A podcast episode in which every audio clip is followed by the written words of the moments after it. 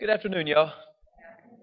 It's great to see y'all today on this wonderful feast of two of the early bishops of the church, Timothy and Titus. Both were followers of Paul, St. Paul. He had a huge impact in their lives. The gospel, we're going to talk about Timothy and Titus and Paul in a second, but the gospel, I always have to chuckle at this part of the gospel where it talks about the laborer's worth his wage, and it speaks of how, like, eat what's set before you. So, like, as a priest, I shouldn't be picky, right? I just should eat whatever's set before me. But in Thibodeau, everybody wants to know what the priest likes to eat so that they make the right meal. But we should just eat whatever's there, right? So I went to Mexico, and me and my buddy, his name is Lance Mudd. He's a cowboy. And we were serving the poorest of the poor in Mexico, and we had mass outside underneath this big pavilion-type thing.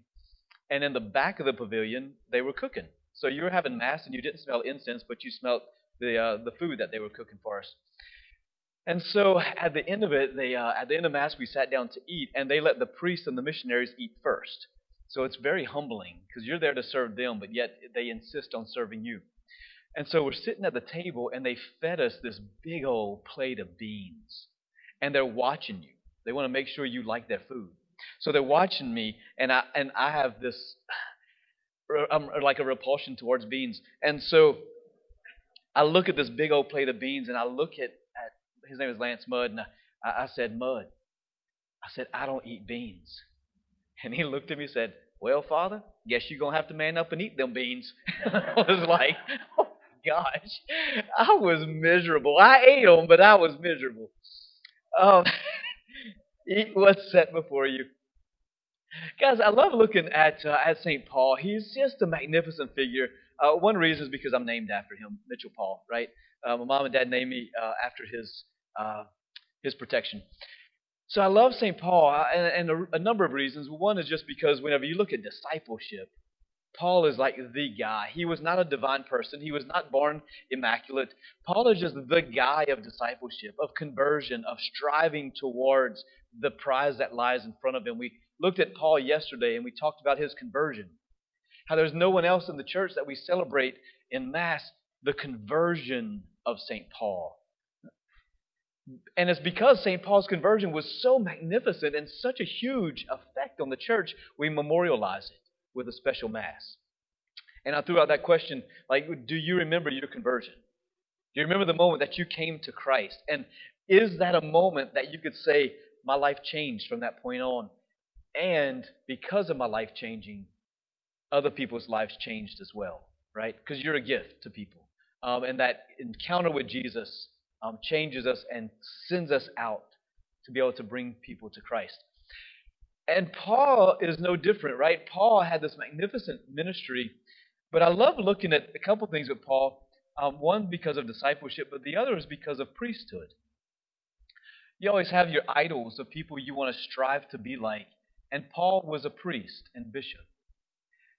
How do we know this? Well, he lays hands on Timothy and ordains him.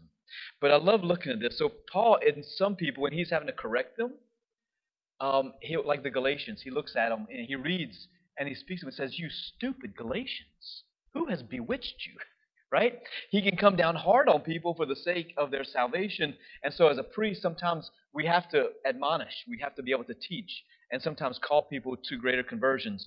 So it's that tough love. And as parents, I think sometimes you got to do the same thing. With your kids, you have that tough love that you got to give to them. Key word in there is love. You still love them. It's just difficult sometimes to see them where they're at, so you got to call them out of it. But then there's this compassionate side of Paul, this tender side of Paul that I love reading about right here. So Timothy was a young man who began to follow Paul, and Paul actually we see he ordains him, and he says. He says to Timothy, my dear child, grace and mercy and peace from God our Father. Right? I love that. Paul understands his role is spiritual father to Timothy. Right? That spiritual father of the priesthood. And he says, I yearn to see you again, recalling your tears. I guess whenever Paul had left, Timothy was super upset because his father was leaving and going on somewhere else and leaving him behind. I yearn to see you again, recalling your tears, so that I may be filled with joy as I recall your sincere faith, that first lived in your grandmother, Lois, and your mother, Eunice. I think that's really important for us to hear because, again, that faith that Timothy had came from his mama and his grandma. Had they not met the Lord, they wouldn't have been able to pass on this faith to him, right? Like their encounter with the Lord affected Timothy. And then Paul comes along and builds into it. He says, I urge you, stir into flames the gift that I gave to you when I laid hands on you. That's the moment of ordination. The priest, the bishop lays hands on the man and he becomes a priest, right? And so Paul is admonishing Timothy as a father to stir that gift into flames because Timothy was sent into a very difficult area for the conversion and the building up of the church. He says, God did not give you a spirit of cowardness, but rather of power and love and of self-control. I think that's important for us to hear because so many times whenever we struggle with whatever our sins are, name them, whatever they might be, whenever we struggle, know that we don't have to shy away from those. God didn't give us a spirit of cowardness to look at the enemy and go, oh, you know what, I'm going to fall anyway. I might as well just give in. Why battle? Why fight with it? Why fight with the urges of the flesh? I might as well just give in. Why fight to hold my tongue back? I might as well just say what I need to say, get off my chest and go to confession. You know, no, that's being a coward. He says, but God gave you a power and love and self-control. Like those are the gifts of the Spirit. And that's what he's reminding Timothy as a good father would do. He's basically saying, I know I'm sending you out into a very difficult spot. As Jesus says, I'm sending you out as a sheep among wolves. But don't be afraid. Have courage. The Spirit will give you power and love and self-control. And don't be afraid of your testimony. Right? It's our testimony in Christ that gives witness to people, right? We can know all the theology we want in our head, but if I don't know Jesus personally, that's my testimony. Can I speak to somebody about who I know? That I've touched, as John says, with my own hands and heard with my own ears.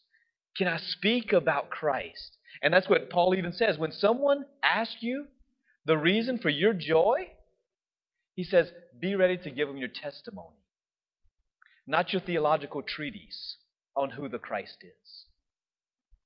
Speak about the one whom you know, right? And speak about the one who has changed everything. And we have that moment that this is when I became a believer and my life changed. And I started pressing forward to win the prize that Paul speaks about so powerfully and relentlessly pushed forward to it, leaving behind the things of the past. And always pushing forward to the things that lie in front of us. So let us take that as an example. You're called, I'm called, to be an example to people, to be that person, to lead them to Christ. And who knows? One day if you're a saint, start taking your selfies, your pictures, what your holy card is going to look like.